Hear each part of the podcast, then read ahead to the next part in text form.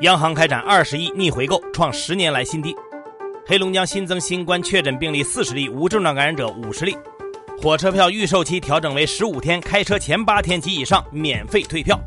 财新 Morning Call 唤醒你的资讯早餐，今天是一月十四号，星期四。各位听友早，我是张红，欢迎收听今天的节目。先来听昨夜今晨的头版大事件。首先来关注昨天的外交部例行记者会，会上有记者问道：据报道，蓬佩奥十一号发推特称，作为联合国最大的贡献者，我将美国纳税人和美国利益置于首位。联合国不能没有美国的领导，美国无法承受重返像往常一样的多边主义。中方对此有何评论？外交部发言人赵立坚表示，美国是不是联合国最大的贡献者，国际社会自有公论。但美国是联合国最大会费拖欠国，这倒是有据可查。美国动辄毁约退群，也是历历在目。请蓬佩奥先把欠联合国的会费交了，重新加入美国退出的那些条约和国际组织，再大谈美国的领导力吧。还有记者问道，英国外交大臣拉布表示，出于对强迫劳动和其他人权问题的担忧，英方将出台新规，阻止新疆产品进入供应链。中方对此有何评论？赵立坚表示，中方对此予以坚决反对。我们注意到，除英国之外，加拿大外交部也发布消息称，将禁止由强迫劳动生产的产品。新疆不存在所谓的集中营，所谓教培中心关押百万维吾尔人，更是毫无事实根据的造谣污蔑。所谓强迫劳动问题，完全是美国等一些西方国家机构和人员凭空捏造的谎言。赵立坚强调，涉疆问题不是人权问题，也不是民族问题或宗教问题，而是反恐怖、反分裂问题。新疆事务纯属中国内政，英方、加方应立即撤销错误决定，停止干涉中国内政，损害中方利益。另外，关于台湾问题，有记者问到，美国国务院证实已经取消美常驻联合国代表克拉夫特对台湾的访问，中方对此有何评论？赵立坚表示，中方坚决反对任何形式的美台官方往来，这一立场是一贯的、明确的。中方将继续采取一切必要措施，坚定捍卫自身主权、安全利益。下面来关注货币政策的走向。在连续几天开展五十亿逆回购操作之后，央行昨天开展了二十亿的逆回购操作，期限为七天，中标利率是百分之二点二。这二十亿的七天期逆回购操作量创下了近十年来的新低。过去近十年来，单日低于一百亿的七天期逆回购操作只出现过十二次，五十亿的只有六次，其中三次就发生在这个月。那么，央行连续开展小额逆回购，究竟是想释放什么信号呢？相关分析认为，当前政策基调是不急转弯，这意味着货币环境在接下来一段时间内收紧的概率比较小，所以央行近期小幅开展逆回购，有助于缓解市场对过度紧缩的预期。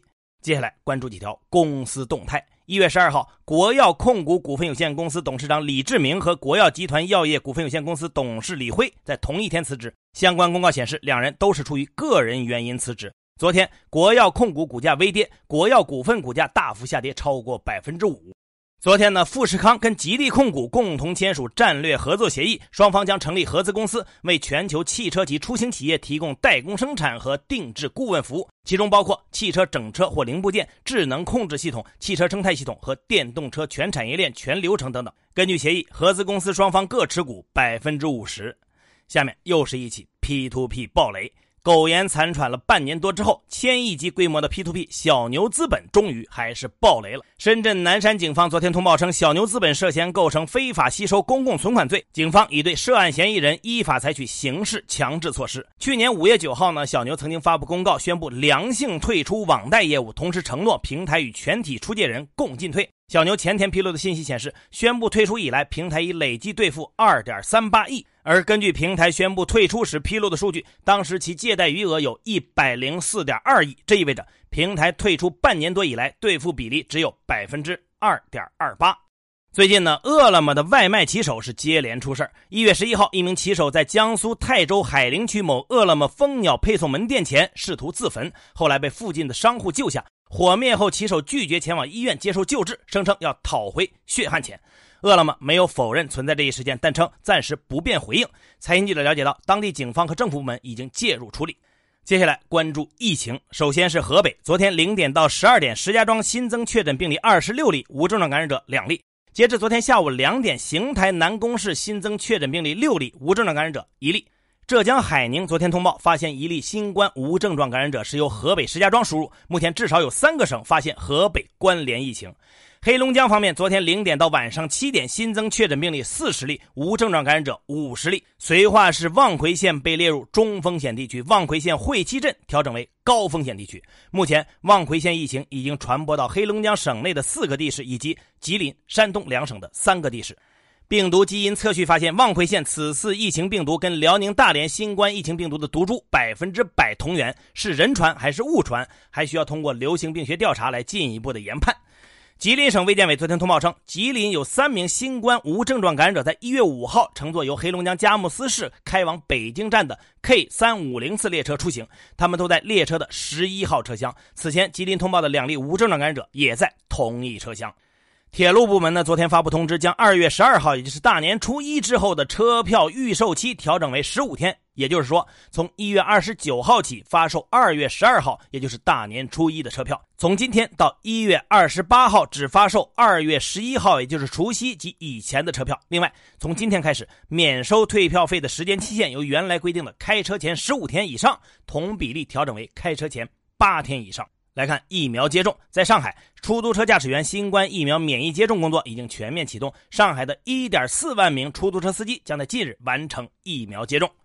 下面是全球疫情数据。根据美国约翰斯霍普金斯大学统计数据，截至今天凌晨五点二十二分，全球新冠肺炎确诊病例已经超过九千二百一十一点一万例，累计死亡病例超过一百九十七点三万人。根据日本媒体昨天报道，日本政府宣布暂时全面禁止外国人入境，期限到二月七号。好，接下来关注今天的财新说，发展自主技术的关键问题是什么？北京大学国发院院长姚洋认为，首先，中国搞自主技术的原因是美国的技术封锁。但是，中国经济的体量太大，一旦做成一项技术或产品，经济问题就有可能转化为外交问题。因此，我们应该有清醒的头脑，慎提举国体制，避免在外部没有和我们脱钩的情况下，我们自己先主动脱钩，从而陷入外交上的被动。其次，在特别关键的少数领域，各级政府都不计成本的投入，必然会带来惊人的浪费。真正关键领域的自主创新一定是必要的，但也必须分清哪些由政府做，哪些交给市场做。我们要把自主技术和开放市场紧密的统一起来。“十四五”新发展格局的改革议程有哪些？全国政协经济委员会副主任刘世锦认为，一方面要着力发掘与中速增长期相配套的结构性潜能，我们要以都市圈、城市群发展为龙头，补足基础产业效率不高、中等收入群体规模不大、基础研发能力不强的短板，并发挥数字经济和绿色发展的新增长潜能。另一方面，目前的结构性潜能也受到不合理的体制机制政策的束缚，因此要通过更大力度、更具实效的改革开放，使这些结构性潜能变现。我们要加快农村土地制度改革，推动空间规划和公共资源配置改革，深化高水平大学教育和基础研究领域改革，推动国内高标准市场体系建设。增值税是该改良还是替代？中央财经大学教授王拥军认为，首先，增值税制对中国经济发展的影响是高度抑制性的，在财政收入目的上也没有优势可言。其次，增值税的基本原理就是确保把税负集中到消费上，以远离对投资、生产工作和交易本身的课税。而消费税事实上就是对总的消费购买力的课税。最后，就中国国情和经济现实来说，无论付出多少改良的努力，改良的意义也是有限的。因此，从中长期看，与其努力改良增值税，不如果断转型和整合为消费税。只有这样，才有可能从根本上把中国经济从增值税束缚中解救出来，并释放出多方面的改革红利。更多专家观点，请收听财新 FM。你可以通过财新 App 右上角的小耳机找到我们。接下来是一线短消息，看看今天有哪些重要资讯不容错过。财政部等三部门发布通知，明确在海南实施启运港退税政策，将出口退税环节提前。中汽协发布数据显示，去年新能源汽车累计生产一百三十六点六万辆，同比增长百分之七点五；累计销售一百三十六点七万辆，同比增长百分之十点九，产销量均创历史新高。中汽协表示，今年新能源汽车市场将从政策驱动转向市场驱动，但芯片供应紧张问题将影响中国汽车产业运行的稳定性。北京市就租赁住房建设向社会公开征求意见，提出宿舍型租赁住房人均使用面积不得小于四平方米。北京市发布通知，鼓励各单位错峰放假、弹性休假，明确春节七天假期如果在岗可以领取十七天的加班费。山东省出台新规，要求四层及四层以上的新建住宅建筑必须设置电梯。新规从今年起正式实施。深圳市规划和自然资源局表示，去年深圳共实现地价收入一千三百九十六亿，居住用地实际供应三百六十二点八公顷，比二零一九年翻一番。当地时间十二号，孟晚舟申请变更保释条件，希望放宽保释期间的限制措施。法官听取双方主张，但并没有作出裁决。因存在五笔违规出境的网约车订单，滴滴平台被执法部门高限处罚十五万。有媒体报道，B 站已向港交所提交上市申请，将于三月在香港二次上市。对此，B 站回应称不予置评。工商登记信息显示，字节跳动在海南成立商业保理公司，经营范围包括融资咨询服务、企业征信业务等等。大众汽车表示，去年核心品牌销量下滑百分之十五点一，但新能源汽车销量明显增长，其中纯电动汽车与混合动力汽车销量同比增长百分之一百五十八。当地时间十二号，美国国会众议院表决通过决议，要求副总统彭斯罢免总统特朗普，但彭斯在之前已致信众议院议长佩洛西，表示拒绝罢免总统特朗普。当地时间十三号，据彭博社报道，纽约市长白思豪宣布，纽约将终止与特朗普集团的所有商业合同。